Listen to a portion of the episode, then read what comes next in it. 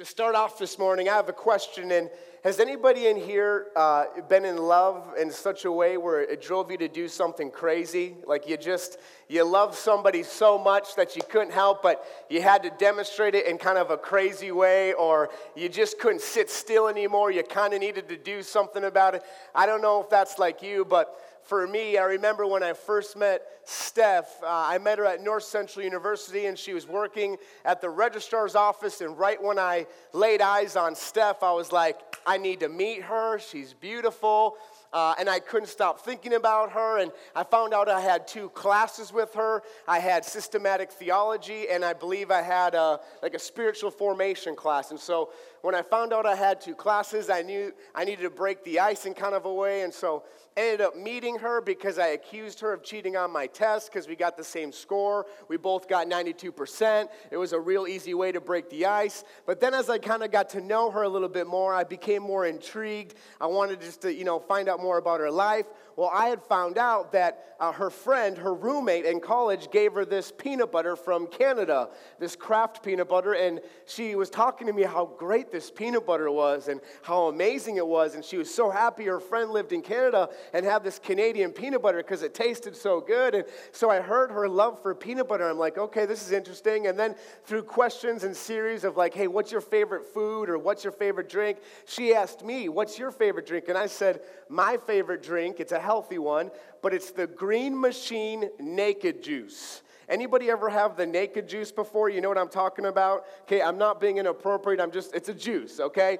And so it's called Green Machine Naked Juice. And I found out, she's like, um, what's naked juice? I've never even heard of that, never even tried that. So I'm doing the calculation in my head, and I'm like, okay, this girl has never tried my favorite drink and she supposedly has the best peanut butter ever. So to show her how much I'm into her and how much I really just like think she's the best and just I care about her and I love her, I said I'm going to decide to embarrass her in a really fun way, just to kind of break the ice even more. And so it's in the middle of class, the professor's teaching, I'm not in this class, and I open up the door with a giant loaf of bread and the biggest giant green naked juice that I could buy. And the professor stops teaching the class and he sees me just bulldoze into the door with a naked juice and a loaf of bread. And she happens to be sitting in the middle aisle row, like the middle row, okay? And so just to get to her, I had to maneuver around people that were sitting next to her. I was like, excuse me, excuse me. I was kind of doing a dance. The bread was shaking back and forth, the juice was shaking. I'm making a scene on purpose. Steph immediately turns bright red, watching me bring this loaf of bread and watching me bring this giant green naked juice. And the professor knows I'm not in his class. The students know I'm not a student in the class. So now all eyes are on me. And I take the loaf of bread, I set it on her desk, I take the juice, I set it on her table, and I say, hey, um, you can make me peanut butter sandwiches every day, and here's some green naked juice so you can try because it's the best ever. See ya, bye. And I was like, see you later, bye. And I left, and the professor, she's like bright red. The professor's like, um, what was that? And Steph's like, I don't know. I don't know. But talk about when you love somebody, you do crazy things. You don't let it just be a feeling, right?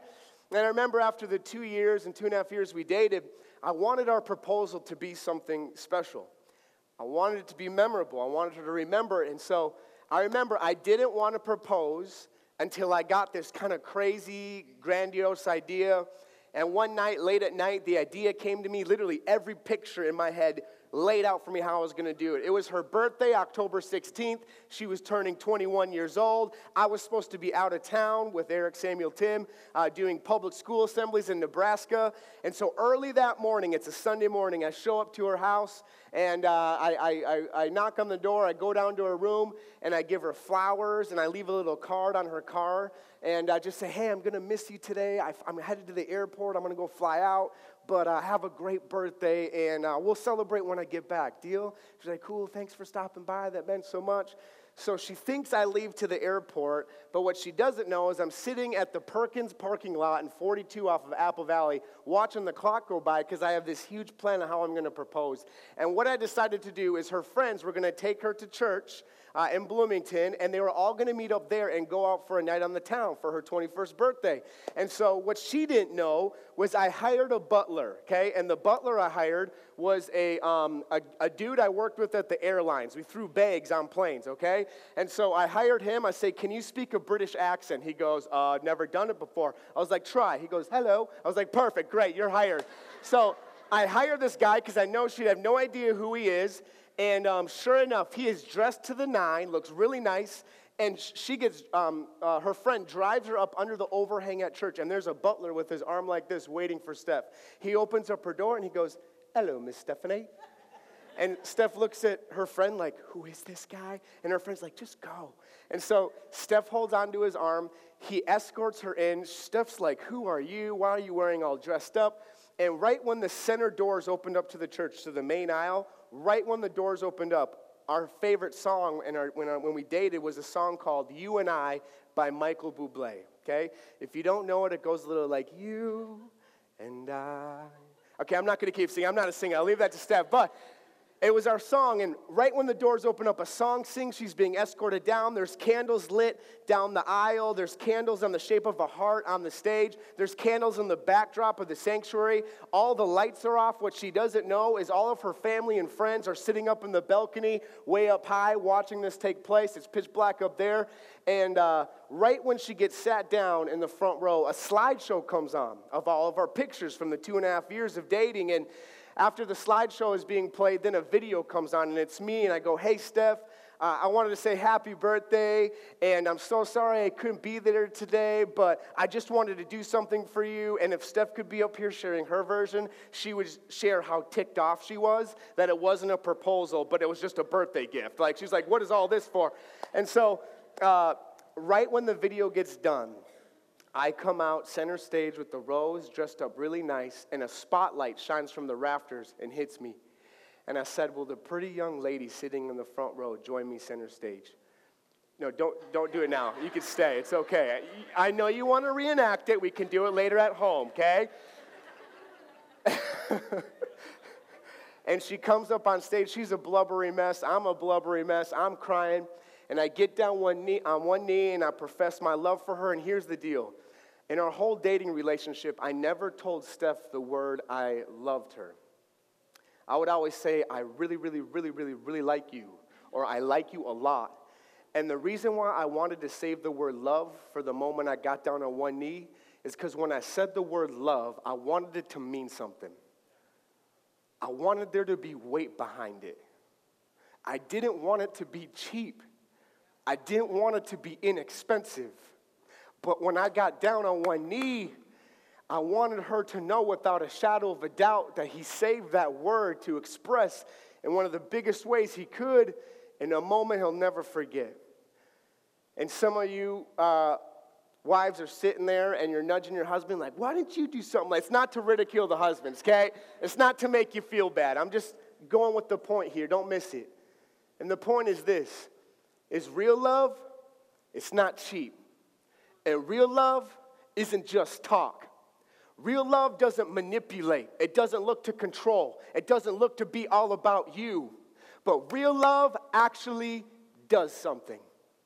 And the proposal that I made for Steph, it was great, it was amazing. But a proposal that God gave us runs way deeper than a proposal that could ever be for a marriage or a wedding.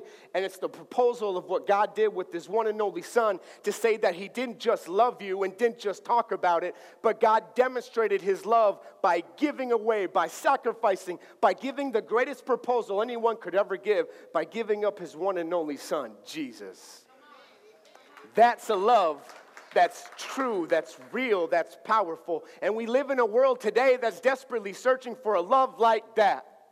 It's interesting when I shared my proposal story, people were intrigued, people were listening. It's because we're drawn to love stories. Although so many of us are receiving a fabricated love, it's not authentic, it's not real, it's not pure, it never really satisfies. There's only one love that satisfies, and there's only one love that can win a heart over and change it from the inside out. And it's the love that Jesus demonstrated for you and for me to lay his life down so we might follow that kind of love so that we might give our life to that kind of demonstration.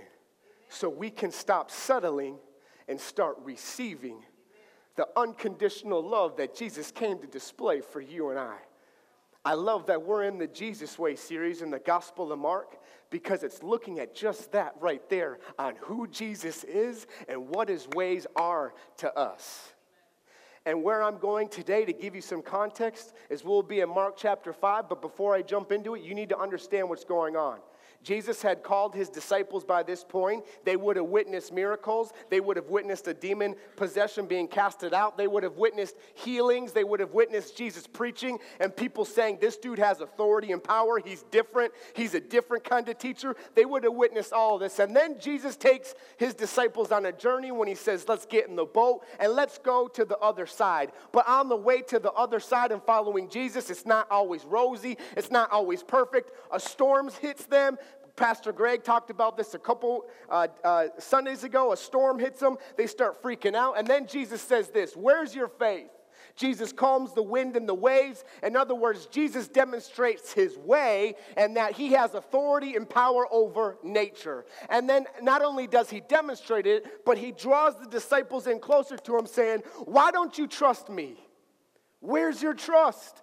And then after the whole trust conversation, Jesus leads them to the other side. And when they get to the other side, their worst nightmare shows up when the demoniac man in Mark chapter 5 comes running at them naked, screaming, cursing, all these kinds of things. The disciples are like, I thought we were going to the other side to get rest, but the other side meant tormented man coming charging at us. Jesus looks at that man, speaks to him in a way that he's never been spoken to before, but sees his truest identity as not possessed by demons, but as a child of God. Casts out all the demons, sitting there dressed and in his right mind, now becomes the first evangelist to the Decapolis area. The disciples get back in the boat because the people were afraid of Jesus. And then it says this Jesus gets in the boat and goes back to the other side. All of that has happened within less than 24 hours. Can you imagine the boat ride with the disciples on the boat? Oh my word, Jesus. Did you see those pigs? Those pigs are all in the water. That's where we fish, Jesus. There's gonna be pigs floating up everywhere. Thanks for the problem. And Jesus is like, Do you still not get it? This man was demon possessed. He needed a savior. And I came to demonstrate my authority over sin, over evil, and over the demonic. It has nothing on me.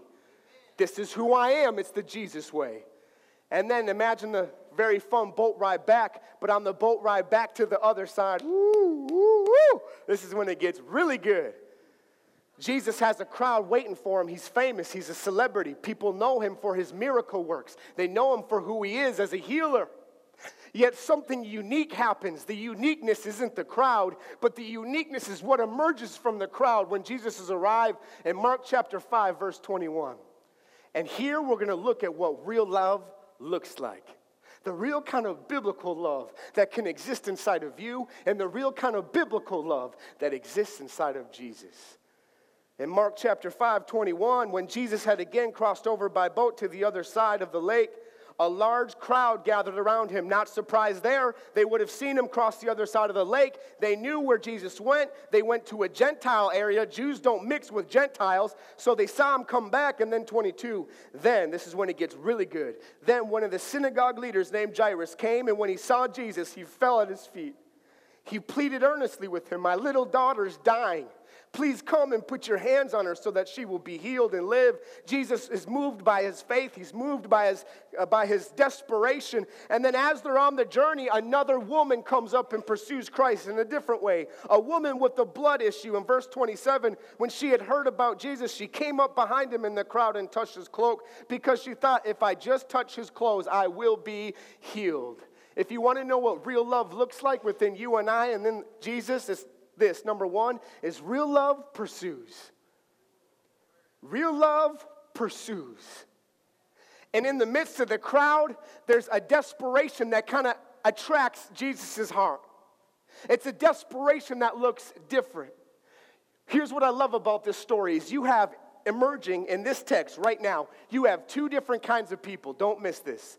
You have Jairus, who's a dad, a father. If you're a father in the room and your 12 year old daughter's dying, how many of you know you start to get desperate doing whatever you need to do to see your daughter live and see your daughter heal? This man's on his last legs. He's a synagogue leader. Why does that matter? Because a synagogue leader meant this He was very well respected within the society. He would have been an overseer of the temple. He wouldn't have been a rabbi. He wouldn't have been a teacher from the scrolls, but he would have maintained the synagogue, kept it orderly, would have gotten the scrolls out and the scribes out. He was an overseer, probably elected by people. And here's the kicker you want to know who his good friends would have really been? His good friends would have been the Pharisees. His good friend would have been the Pharisees. And what the Pharisees want to do with Jesus? They wanted to kill Jesus because Jesus was messing with their system. Jesus was messing with everything they were trying to accomplish and do. So Jairus would have been a really good friend with the Pharisees and so here you have one man with desperation wanting his daughter to be healed, a synagogue leader, probably wealthy or, or well off, well established. And then the very next scene you see, and the next person introduced is a woman who's had a blood issue for 12 years. And if you know anything about context of Jewish culture, if you have a blood issue, you are labeled unclean, which means this you can't be with your family. If you were to touch your husband, your husband would be unclean. If you were to touch your children, your children would be unclean. You were an outcast. Oftentimes, living away from everybody else, you couldn't go to church because you were unclean, ceremonially unclean. So, the narrative over this woman's life for the last 12 years has how, is how she's been unclean and unclean and unclean. And these two, desperate and authentic love, and it shows this it pursues. It pursues. In the middle of the crowd, what gets Jesus' attention? Is a man who has to ignore what his Pharisee friends might think and run past that and get to the feet of Jesus and say, Jesus, would you heal my daughter? You want to know what 12 years old is significant for? A 12 year old girl would have been transitioning to womanhood and getting ready for marriage. It was one of the most expectant, excited times of a 12 year old girl's life because it meant she could be married and over her excitement and over her passion, she probably won't make it. She probably won't even have a chance to get married or enter into a marriage covenant. This girl's dying and her dad's doing something about it. He has a pursuit, a reckless pursuit, and he throws himself at the feet of Jesus, and it catches the eye of Jesus. Here's why because Jesus knows who his best friends are. And he knows that he probably rejected their opinions to get to the spot where he threw himself at the feet of Jesus as if to say, God, I'm going to pursue you, and I don't care who else knows about it. Jesus says this that you will find me when you seek me with all of your heart. James says that when you draw near to God, that he will draw near to you. My question to you today is what are you pursuing? And what are you pursuing with all of your heart? Jesus wasn't looking for divided hearts. The difference between this person and all the other people surrounded Jesus is Jairus had a single minded heart. It was all on Jesus. Whatever it took to get to the feet of Jesus It's what he wanted to do. It was a single minded pursuit. Yet, so many of us in the room today have our hearts drifting left and drifting right. Oh, I got this to take care of. Oh, I got this to take care of. And it's like what gets left to the wayside is Jesus. And Jesus is just saying, I keep pursuing you. And you want to know what gets my heart is when you just want to pursue me too. you just want to pursue me too. Real love, it pursues. Real love pursues. Not only does real love pursue, but point number two is real love, it believes. Love believes, it has a faith. And scripture says, without faith, without belief, it's impossible to please God. So there's an element here of faith. And by the way, the faith of these two in this story is crazy because here's why. These two people, they have not seen Jesus go to a cross and die for sins. These people have not witnessed the resurrection. So, to, valid, to validate and verify the Messiah, who Jesus is, they hadn't seen any of this. It takes real faith to not see a resurrection and still believe that he can do a miracle. It takes real faith to believe even when you don't see. It takes real faith to believe even when your friends are calling Jesus an idiot, a scumbag, a child of the devil, a nobody, a screw up. It takes real faith to press through even when no one goes with you. It takes real faith when your family abandons you, leaves you to the wayside, yet you still cling and hold on to Jesus. This was the kind of faith that moves the heart of God, the kind of faith that chooses time and time again. For Jairus to get to the spot to be at the feet of Jesus, can you imagine the Pharisees that would have been in attendance and watched Jairus throw him there? Oh my word, did you see that? That's Jairus. That's Jairus. That's our synagogue leader.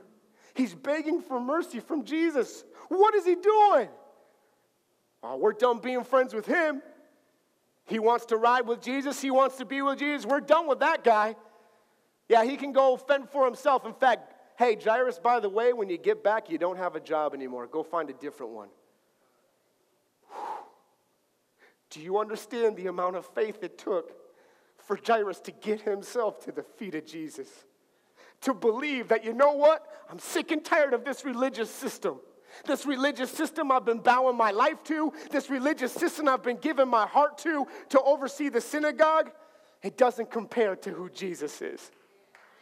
It doesn't compare to the person of Jesus. All I need to do is get to Jesus. If my daughter wants to live, all I need to do is get Jesus to come. I need Jesus to show up. Where is that kind of faith inside of you, inside of me? What if we stopped going to people that can't solve solutions for us? What if we stopped being religious and just started focusing on Jesus? What if we wanted Jesus to show up into our situation? What if we just wanted Jesus to come and touch us and touch our hearts and touch our lives? Jairus got to the point where he was sick of everything else it had to offer and say, I don't care, I'm still gonna believe, and Jesus is the way, the truth, and the life, and he's gotta come touch my daughter. Do you imagine? Can you imagine what it was like for the woman who has the blood issue? Do you realize there's a crowd surrounding around Jesus? What does that mean? It means this for this woman to go and touch Jesus, her belief was this if I could just touch the cloak of Jesus or the garment, I know I will be healed. She believed in Jesus so much that I don't need him to pray for me. I don't need him to touch me. I just need to touch him. I just need to get my hands on Jesus, even if it's just his cloak and its robe. Here was the journey for this woman, though. For 12 years, she's been in bondage. For 12 years, she's been isolated. And you want to know what would happen if an unclean person would touch another person in public? They would often yell, Unclean! Here's what it meant for this woman to get to Jesus it meant she would have to crawl through people, touch people after person after person, and possibly being discovered and people yelling in a crowd, unclean, unclean. Yet this woman's desire and faith in Jesus ran way deeper than man's opinion of her. She was sick and tired of being in the condition that she was. She spent all the money she had on medical care, and doctors couldn't save her, medicine couldn't save her, theories couldn't save her. She desperately needed Jesus, and she risked herself to get through other people shaming her and accusing her by touching them just to go and touch Jesus. You know what it makes me think about? It makes me think about the real biblical faith. Let me ask you a question. What would happen if you never saw what you believed for? Would you still believe? What would happen if you never saw the healing that you prayed for? Would you still believe? How many people in Hebrews chapter 11 counted them as righteous for their faith, yet they didn't see it take place, what they were looking for, yet they still believed? That's the kind of faith. That's the kind of belief that's rooted in a love that runs really deep. Even if I don't see it, I'm going to believe. In this woman with a real faith, it reminds me a lot of our persecuted brothers and sisters who are living in Iraq, in Iran, in Egypt, in places all over the country. Because a real faith for them means this I don't know if I'll wake up tomorrow, because my dad might send a hitman to slice my head. Why? Because they believe Jesus. You and I are sitting in a very comfortable room. Our church is going to be remodeled. It's very nice, it's cozy. Yet, do you realize there are little boys and little girls being hung, being killed because their mom and dad decided to believe in Jesus. That right there is a real kind of belief that's matched with a Jairus and matched with a woman with a blood issue for 12 years. Past losing friends, worth it all. it's a beautiful picture. Desperation in your heart will always catch the eyes of Jesus. Desperation in your heart will always catch the ear of Jesus. God cannot despise a broken and contrite heart. God cannot despise those who are broken and in need of a touch for him. My question for you is this is will you believe and will you reach for a touch time and time again? Just look into his eyes. Just look at his face. Keep your eyes on him. Watch what he does. You see, real love pursues, real love believes, and then real love, this is my favorite point, it's personal. this is so good. This is when it gets really good. Real love, it's personal. This woman may have touched all these people just to go and touch Jesus because she thought if I just touch his clothes, I'm going to be healed. This is what's powerful. Right when the woman reaches out, right when she touches his cloak, immediately, boom, done, she's healed. All her blood disorder, the blood issue she was fighting through, the minute she reaches out, boom, done, healed. Mark says immediately. It becomes personal for this woman right here in this moment. This is when it gets really good. Verse 30 at once. Jesus realized that power had gone out from him. In other words, it wasn't just personal for the woman, it was personal for Jesus too. Jesus felt when power went out. It was personal for Jesus. Every time Jesus healed, he felt it. Every time Jesus was whipped, he felt it. Every time Jesus was spit upon, he felt it. Every time a nail went through his hand, he felt it. When he was on a cross, he felt it. When a crown of thorns went on his head, he felt it. When Jesus was beaten, he felt it. Why? It was personal and it was personal for you personal. He felt the power go out. And then this is what I love how Jesus does this. He says in verse 31, in verse 30, when Jesus realized that the power went out, he turned around in the crowd and said, Who touched my clothes? Who touched me?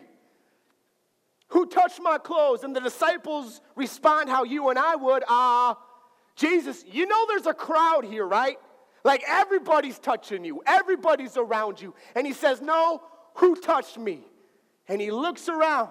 Here's the deal Jesus did not ask this question for his own personal revelation. Jesus asked this question because he wanted to get really real and really personal for a woman who's had identity issues for 12 years. Do you understand something? This woman received her miracle, which means this.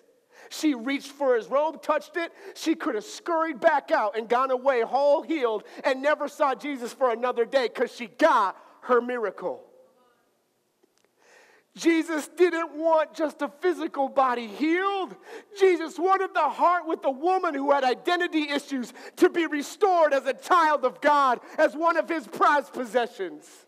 Jesus wanted the heart of this woman, not just her blood issue healed.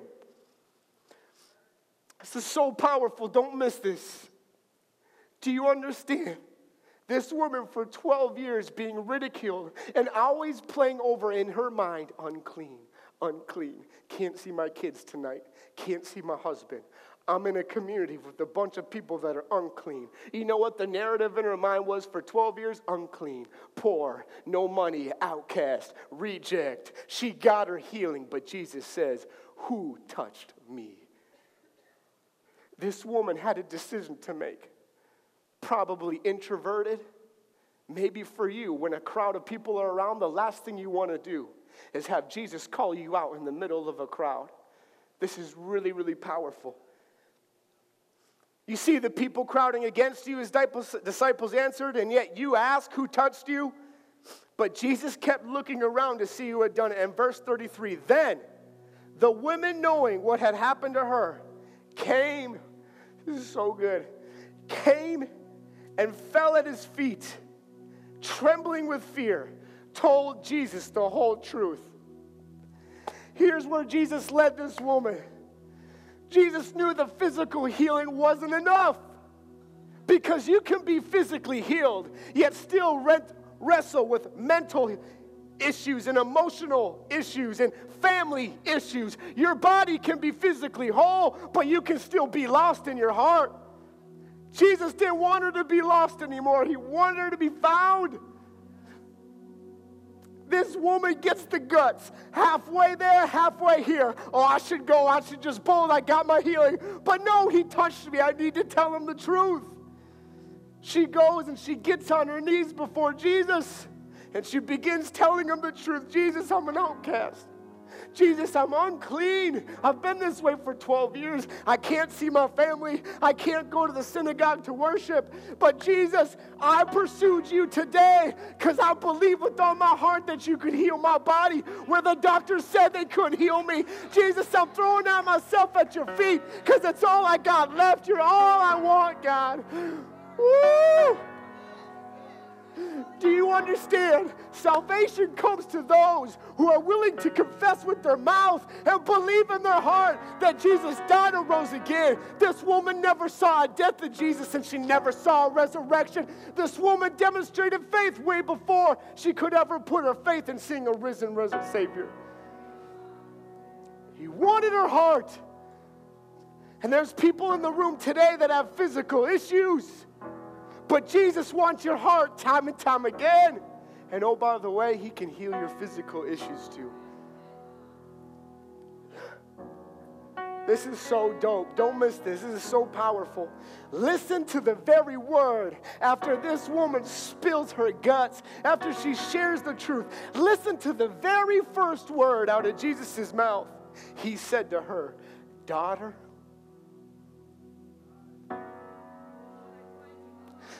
daughter. Oh, you guys, you gotta understand this. I'm a wreck up here because this is powerful. Don't miss this. The only time in the New Testament where Jesus calls a woman daughter is a woman who's been an outcast for 12 years. He restores her within one moment when his first words out of his mouth is, You're my daughter. You're mine, baby. You're mine. I saw you and I knew you touched me, but I was waiting to see if you'd be honest enough to share your whole story with me. And not just your story, but hon, you're my daughter forever. Within one moment, a lady with identity issues gets fully restored and receives a Savior for the first time. And Jesus says, Daughter, your faith has made you well. Go in peace.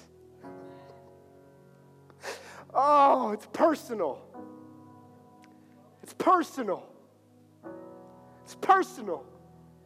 It's personal right where you are right now. The question is this is will you be honest enough and have a heart to pursue and believe even when others are discounting you, coming at you, trying to derail you, trying to pull you away?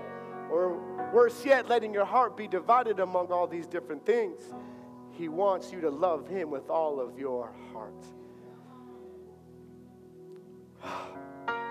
There are people in the room today where you need to be restored emotionally, you need to be restored physically. You need to be restored spiritually and mentally. You've been through the ringer, you've been through the mess. You can relate with the poor woman who desperately needed a Savior to meet her and touch her body, but touch her mind. Emotional and mental and all these healings start to happen when you recognize who you are in Christ, that you are a prized daughter and a prized son of His. And by the way, you never earned the right to be His child, He gave you the right to become His child.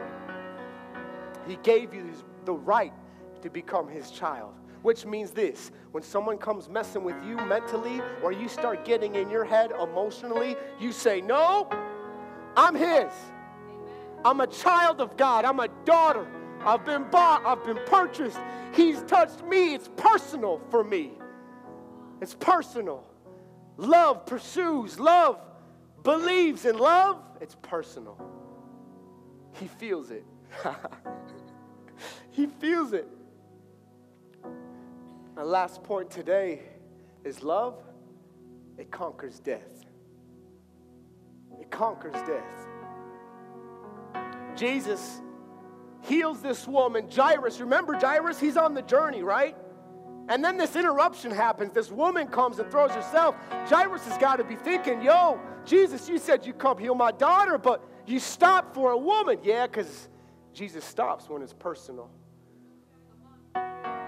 Stops for this woman, and then all of a sudden, Jairus gets news from family members Jairus, your daughter, it's too late. Your daughter's dead. Your daughter's dead. Can you imagine the emotional roller coaster of Jairus? He threw himself down at the feet of Jesus. Jesus said he was going to come with him. And now, on the way to go heal his daughter, it's too late. His daughter dies because he stopped for somebody else. Isn't this true of you and I's life? We ask for something and we don't see it. We ask for something, yet the worst happens. We're on the journey of following Jesus, yet it doesn't go the way we thought it would go. And here's your big so what if you're taking notes. Not only does love pursue, believe, and it's personal, but if Jesus could give us a big so what, he would say this don't be afraid, just believe. Don't be afraid, just believe. I love how when Jesus was still speaking, people came from the house of Jairus and they said his daughter is dead. As Jesus is speaking, picture this. Jesus is speaking to people. As he's speaking in his right ear, he's hearing in the background noise that this dude Jairus, who threw himself at the feet, his daughter just died. And overhearing it, Jesus looks at Jairus, stops talking to everybody else. Jairus, look at me. Put your eyes on me. Don't be afraid. Just believe. Don't be afraid. Just believe. Keep your faith in me. Keep your eyes on me. Jairus, you don't have to be afraid. I said I'd heal your daughter. Jesus not only demonstrates his authority over disease, but right now he's about to demonstrate his authority over death. Jesus says not to be afraid. When they show up to the house, everybody's crying and wailing loudly, which is normal. Why all this commotion and wailing? Jesus says the child's not dead, the child's asleep. Everybody starts mocking him, everybody starts laughing at him. Jesus takes his three disciples and the mom and dad in the room with the daughter. The dad probably crying uncontrollably now because he's seeing his daughter dead. Yet he's supposed to not be afraid, yet he's supposed to just believe the tensions he's experiencing on the journey with Jesus. Jesus doing what Jesus does. He took her by the hand and said to her, Talitha kum, little girl, I say to you, get up. The girl stood up and began to walk around. She was 12 years old. At this, they were completely astonished. Y'all, love conquers death. conquers death. The dead things in our life, the dead things we so easily choose, it's already been conquered, it's already been dealt with.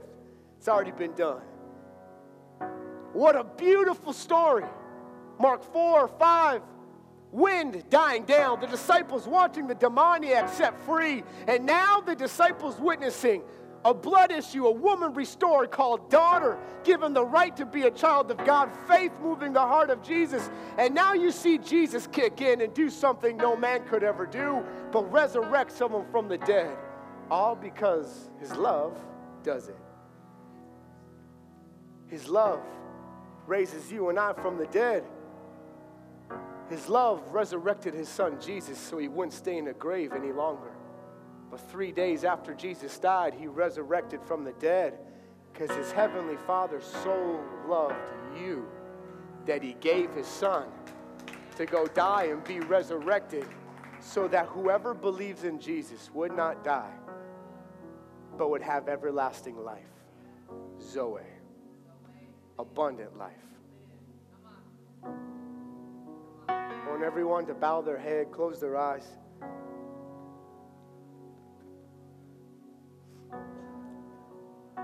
Such a powerful story. Now we got to respond. Jesus is going to heal people in this room. He's going to heal bodies, He's going to heal minds, He's going to heal hearts. But the first question I want to ask is Did you come in here today needing to encounter Jesus because you don't know Him or you've been far from Him? And you just need Him to touch your life and call you a daughter again or a son again. If you're here and you're saying, I need a touch from Jesus, I need to follow him, I just want you to put up your hand wherever you are. No looking around. Say, hey, dope, cool, love it, awesome. Hands everywhere. Praise God. Jesus sees your confession through your hand. He sees your response through your heart. He looks at the heart of every single hand up. He knows where you've been, where you walked through. He knows who's left you, who's abandoned you, who knows what you've gone through, yet He still chooses you over and over. He says, I'm pursuing you, I'm drawing near to you. I love you. Take my hand. Take my hand. Let me lead you. Follow me. It's about eight hands that went up saying, Jesus, I, I need that. I want everyone to repeat with me, pray with me. Everyone together, just say, Jesus, I receive your love for me. Thank you for pursuing me. Thank you for believing in me. Thank you for making it personal right now. And thank you that the death that so easily entangles has to come off my life right now. I receive your forgiveness. Thank you for saving me. In Jesus' name, amen. Just keep your eyes closed. I saw as I was praying last night, someone in here has a neck issue, like the back of your neck or back of your head. And I don't know if it's headaches, I don't know if it's pain, or it, it, it's like constant though. It's in your neck or in your back. Also, a right ear. I thought I saw a man who has a right ear issue so you can't hear. Also, a, a right toe or a foot. Something wrong with your foot or your toe. This is really random, but a, a speech impediment. Someone who has a speech impediment. And then also, I saw a chest area. You have pain in your chest. I don't know if it's, it's heart related or if it's lungs. I don't know what it's related to, but I saw the center of a chest. I just want to take time to pray for those who need healing in the room. I want everyone to look up here. This past summer, you can't tell me God doesn't heal people when time and time again I saw healing after healing after healing after healing after healing. I saw a girl with chronic back pain, sharp back pain. She could barely bend over. For three years, she's had this in her life. Within one moment, her back pain was completely gone. The pinched nerves that were in her back were dealt with and healed. She looked at me and she goes, This is freaky. This is really freaky. She kept saying, This is so this is so weird. I've never been able to do this before. This is freaky. And I just kept just kept saying, Look, it's not a ghost, it's Jesus. Like he's healed, he's healed you. I've watched people with insomnia, can't sleep at night, healed in Jesus' name. I watched a boy who didn't know he could ask Jesus to heal his body. He couldn't play sports at the FCA camp because his knee was dislocated. He said, Jesus, would you touch my knee? He felt his knee shift. He had no more pain in his knee. He went out and played sports the next day. He was sidelined the whole camp before that. I've watched Jesus heal time and time again. If everybody could stand with me, I believe Jesus wants to demonstrate his power, his healing, and his love. If the prayer team could come down, that would be awesome. I'm going to have my wife lead. Here's what I want to challenge you with today. Some of you need to get back to a place of pursuing. Single heart not divided. Like Jairus or like a woman who say, God, I need you. In fact, here's my challenge for you. It's my last challenge and point of the day. My challenge is this is find a way to get on your knees and get honest before Jesus. Get on your knees and get honest before Jesus. God is waiting for honesty but he's waiting to see where he can have all of you. And by the way, you can get on your knees and get honest wherever and however, but he's there waiting. It's my challenge for you this week.